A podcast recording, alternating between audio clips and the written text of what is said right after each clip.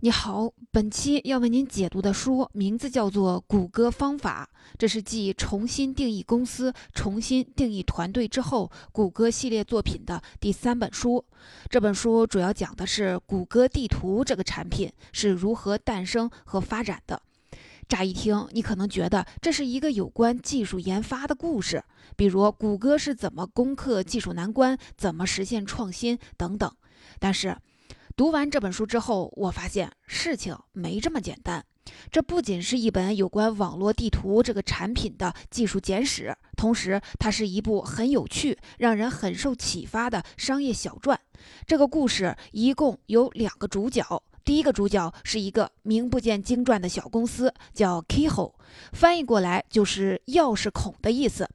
这家公司一九九九年起步，但是成立没几年，他就用光了所有的钱，濒临破产。但是你可千万别小看他，因为真正发起谷歌地图这个产品的，就是这个叫钥匙孔的公司。生命周期才不到五年的小公司，他在经过很长一段时间的挣扎，才开始有了转机。就在这个时候，他遇到了这个故事的第二个主角，也就是谷歌。按照通常的设想，这个公司既然研发出了这么棒的产品，它应该被很多大佬看好，抢着收购。但事实上并没有。钥匙孔直到被谷歌相中之前，并没有接到太多的橄榄枝。换句话说，谷歌当时收购的其实是一个跟自己的业务没有任何关联的、很多人都不看好的公司。说到这儿，咱们就自然而然地从这两个主角身上引发出两个问题。第一个问题是，钥匙孔这家小公司是怎么发起人人都能够使用的数字地图，并最终和谷歌一起做出谷歌地图这么一个划时代的产品的？第二个问题是，谷歌为什么要收购这个名不见经传的小公司呢？这个决策背后的商业布局是什么样子的呢？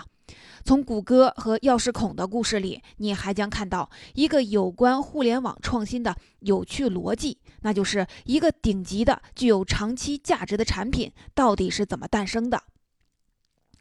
为了更好地为您讲述这个故事，我还特地的采访了吴军老师。吴军老师是计算机学家、硅谷投资人、著名自然语言处理和搜索专家，也是得到吴军的《谷歌方法论》这门课的主理人。吴军老师的观点，我在后面会给您分享。这本书的作者叫比尔·基尔迪，他曾经就是钥匙孔公司的市场营销总监。后来担任谷歌地理部门的产品营销经理，负责谷歌地图和谷歌地球的推广。基尔迪可以说是钥匙孔的元老级人物，他全程见证了这家公司从起步到蜕变的过程。接下来我会分成两个部分为您解读这本书。第一部分，我们以钥匙孔这家公司为线索，说说这家从零开始的创业公司是如何在恶劣的经济环境中抓住机遇，逆流而上，赢得谷歌青睐的。后半部分，我们站在谷歌的角度上来探讨一家长期主义公司背后的运营逻辑，看看谷歌是怎样吸引创意精英，提供资源平台，打磨出优质产品的。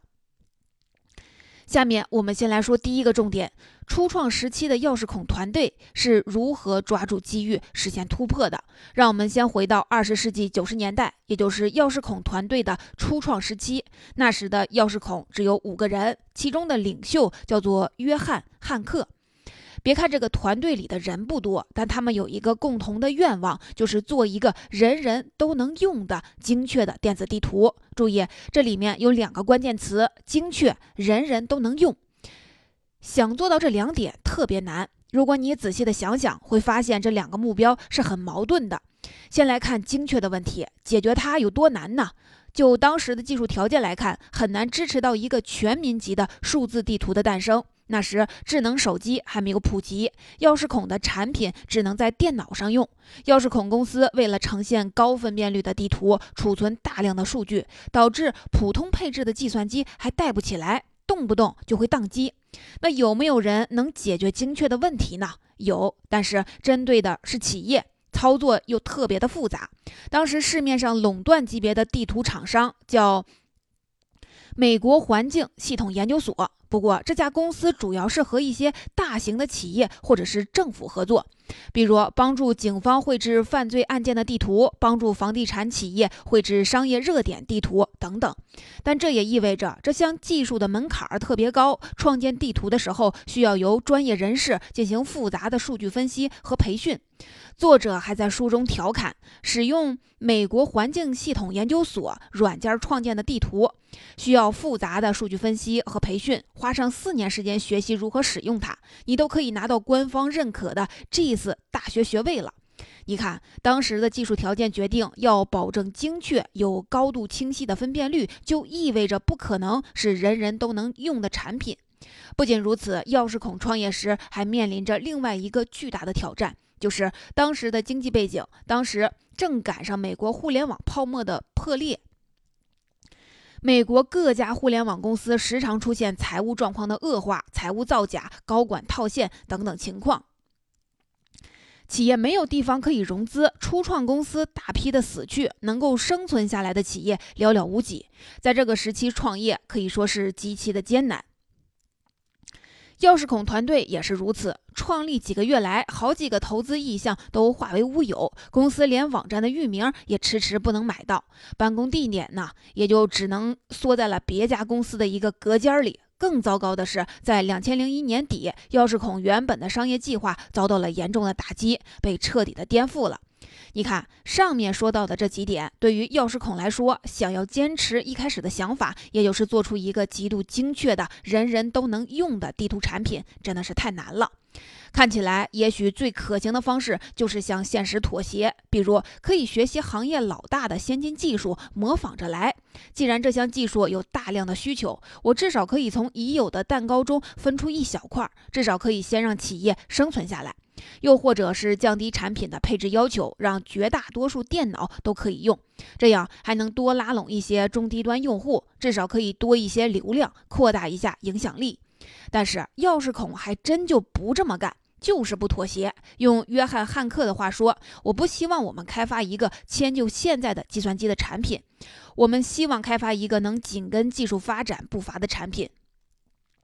钥匙孔要做的就是一个人人都能用的高质量的数字地图。其实，钥匙孔的不妥协，并不是一味的顽固坚持，而是看到了未来的趋势，并坚信自己做的一个长期主义的产品，相信它的价值一定可以在未来兑现。所以，钥匙孔要做的就是锚定自身，按照自己的理念把产品做到最好。具体是怎么做的呢？首先，针对人人都能用这个目标，钥匙孔团队在不牺牲精致度的前提下，努力降低操作门槛儿。就像刚才所说的，使用的时候你不需要去掌握一套复杂的操作系统，只需要点开这个软件，在信息栏里输入你想要的地址，这就直接转变了公司的商业模式，由原来的对接企业变成了直接针对每个消费者，为之后的智能化、个性化的导航软件打下了基础。其次是提升软件运行的速度。虽然在当时，普通的计算机很难带得动这项软件，动不动就会宕机。但为什么钥匙孔要坚持去做这样一个对配置要求极高的软件呢？这是因为能够快速加载地图，才使得它有可能成为每个人拿在手上都能用的软件。也正是这个原因，让钥匙孔跟上了技术发展的进步。之后，功能强大的电脑、宽带互联网、智能手机的出现，简直能和这个产品无缝对接。最后呢？想要做出一个人人都能用的产品，对数据的重视也是钥匙孔成功的一个非常重要的因素。钥匙孔花了大量的人力物力去收集各种信息，储存在内系统内部，可以供用户随时的调取。后来还进一步的研发出了 KML，就是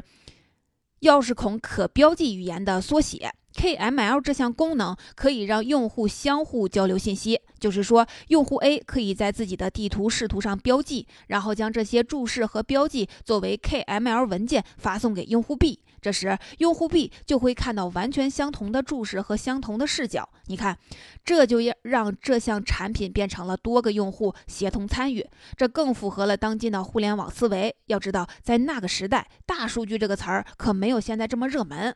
靠着不妥协，认定自己的长期价值，钥匙孔在两千零三年迎来了转机。得益于自己的产品定位，钥匙孔团队得到了美国有线电视新闻网 CNN 的订单，额度是七点五万美金的合同。这点钱真的不算多，但却让团队成员感到了无比的兴奋。这是因为这次合作的甲方在全球范围内有着巨大的影响力。不但如此，CNN 还答应，只要在电视上使用这个软件，就会把钥匙孔的官方网址打在屏幕上。这就意味着，在收视率极高的电视平台免费做了广告。可以说，正是这次的合作，让全世界都看到了钥匙孔产品的强大功能。两千零三年的三月，以美国为首的西方联军出兵伊拉克，这可以说是当时最具有吸引力的热点时事了。全球各大媒体都在密切的关注这件事儿，CNN 更是对其进行了二十四小时的连续报道。在报道的时候，CNN 所使用的正是钥匙孔的全球观测系统，来自世界各地的观众都能从屏幕上看到一个蓝色的地图，随着镜头不断的拉近，穿过大气层，看到中东地貌，在逐步。的锁定到战火纷飞的巴达格，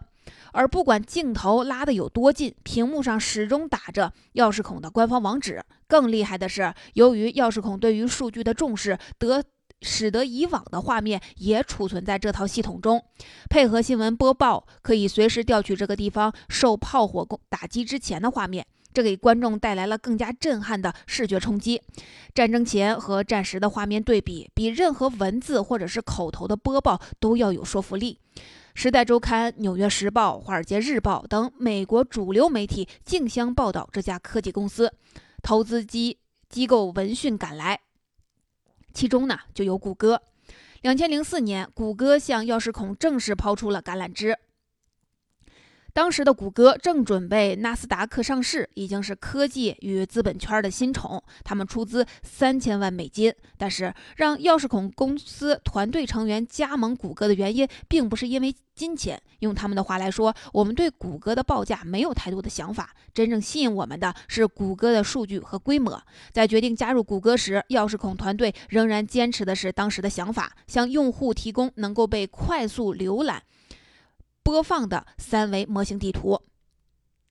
在收购的第二年，谷歌运用钥匙孔中丰富的数字化地图和卫星图像作为基础，生产出了大名鼎鼎的谷歌地图和谷歌地球。有一次，数百万用户同时使用谷歌地球，从太空中鸟览自己的家。一度导致谷歌公司的服务器瘫痪，这款产品也被称为有史以来最轰动的互联网产品之一。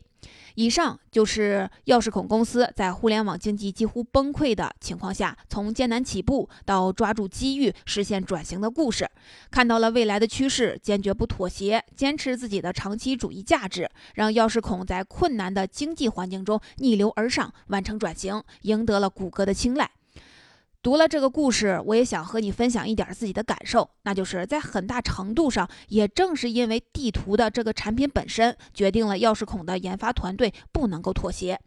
数字地图在本质上给人提供的是精确的地理位置信息服务，对于这么一类产品来说，如果提供的信息发生哪怕一点点的偏差，可能就会让它失去信用。也就是说，它必须做到接近百分之百的精确。这也就意味着要做到这点，同时还要提高高很高的分辨率，快速的加载大量的数据，本身就注定了这个产品不能是一个迁就目前计算机的产品，而是要成为一个紧跟技术发展步伐的产品。钥匙孔团队的成功，也让我们看到了一家坚持长期价值的公司的成长。在市场上，大体有两类公司，其中一类是跟随热点，不断的调整方向，追求短期的利益；而另一类企业则是认准自己的长期价值，无论市场形势怎么样变化，始终能够锚定自身，坚持自己的发展方向。其实，想要取得大的成功，你可以选择根据市场的变化，成为热点领域的头部，分走那块最大的蛋糕。但这很难实现，尤其是对于那些刚刚创业的公司来说。你可以想想那些你已经卸载掉的 APP，他们中是否有很多都在追求？当时某一个热门的功能或者是话题，但其中大多数都会很快的就被人遗忘。那还有一个方向，就是能够看到未来的大致趋势，认定自己的长期价值。也许早期会生存的比较艰难，一旦机会来了，你所坚持的理念或者是产品就会被接受、被认可，从而实现它的价值。以上就是我要为您分享的第一部分，从钥匙孔团队的艰难起步到被谷歌看中，合力生产出伟大的产品，其中把握未来的趋势，锚定自身，坚决不向现实情况妥协，是钥匙孔生存下来的重要因素。现在我们可以换一个视角，站在谷歌的角度上来看，就又会出现一个值得思考的问题了。谷歌是一家主打搜索引擎的公司，收入来源主要依赖的是广告，这看上去和地图业务并没有什么关系。那他为什么要去收购这么一家小型的数字地图公司呢？我们能看到的是，这次收购极其成功，它不仅仅创造出了月活十亿用户的杀手级产品——谷歌地图，谷歌还与原。钥匙孔团队一起实现了技术上的突破，还相继推出了谷歌地球、谷歌街景，彻底改变人们出行方式和看待这个世界的视角。但是，回到当初看似毫无关联的业务，为什么能让谷歌产生兴趣呢？是什么因素让谷歌看到了这样的机会，想要去创造出这么一个划时代的产品呢？对于这个问题，我还专门请教了吴军老师，其中的原因和谷歌的商业逻辑和战略布局是分不开的。谷歌的商业逻辑具体是怎样的呢？谷歌的创始人是拉里·佩奇和谢尔盖·布林。在谷歌还没有挣到钱，甚至是还没有成立时，两个人就体会到了在互联网时代，让所有人，无论是男女老少，都能既免费又方便地找到自己想要的东西的公司，必将成为互联网时代之王。这里面有两个关键词：免费和方便。佩奇很早就说过，做到这一点的公司完全可以值一万亿美元。因此，谷歌的东西必须是面向大众的，并且是便于使用的。吴军老师曾经在《吴军的谷歌方法论》这本课当中讲到过这样一个例子，就很能说明谷歌的商业模式和运营逻辑，就能够很好的解释为什么本身不做地图业务的公司会看中钥匙孔，并且完成收购。在谷歌刚成立不久，公司请来了美国第二大卫星电视网的老板来做报告。而当时互联网泡沫破灭后，互联网公司基本上都死光了，其他的公司都在萎缩，而这个电视网的生意呢，却是蒸蒸日上。当时的市值是一百多亿美元。听完报告，佩奇就讲：“你们看到了吗？”电视网的东西其实都不是自己的，他不会做卫星，因为他们是买来或者是租来的。他不自己制作电视节目，而是从媒体公司授权获得的。他也不做卫星接收器和机顶盒，前者呢是从中国买来的，后者是从摩托罗拉公司定制的。他做的事情就是把电视节目送到终端用户家里，但是就这么一条，他就值上上百亿美元。其实谷歌的商业模式也是这样。只要把互联网的内容送到千家万户就行了。至于互联网的内容谁的，并不重要。说到这儿，你可能就会明白，这次收购太符合谷歌的商业逻辑了。谷歌的服务已经是超越了互联网索引的内容，利用互联网实现搜索引擎和其他业务的双赢，是谷歌商业模式的核心。比如，谷歌新闻实际上不是自己的，而是他搜索别人的新闻，方便大家查询。地图也是这样，从第三方手里买来应用和数据，而谷歌要做的就是创造出一个大家容易使用的界面。了解了谷歌的商业逻辑，我们就不难理解为什么本身没有地图业务的谷歌会去收购钥匙孔这样的公司。这次收购也在很大程度上反映出谷歌的战略布局。吴军老师说，谷歌考虑的是整合全世界的信息。历史上，它只有文字和图片信息，因此想要通过收购钥匙孔获得地图信息。除此之外，谷歌还收购了各类的公司，来构建宏大的信息系统，进行商布商业的布局。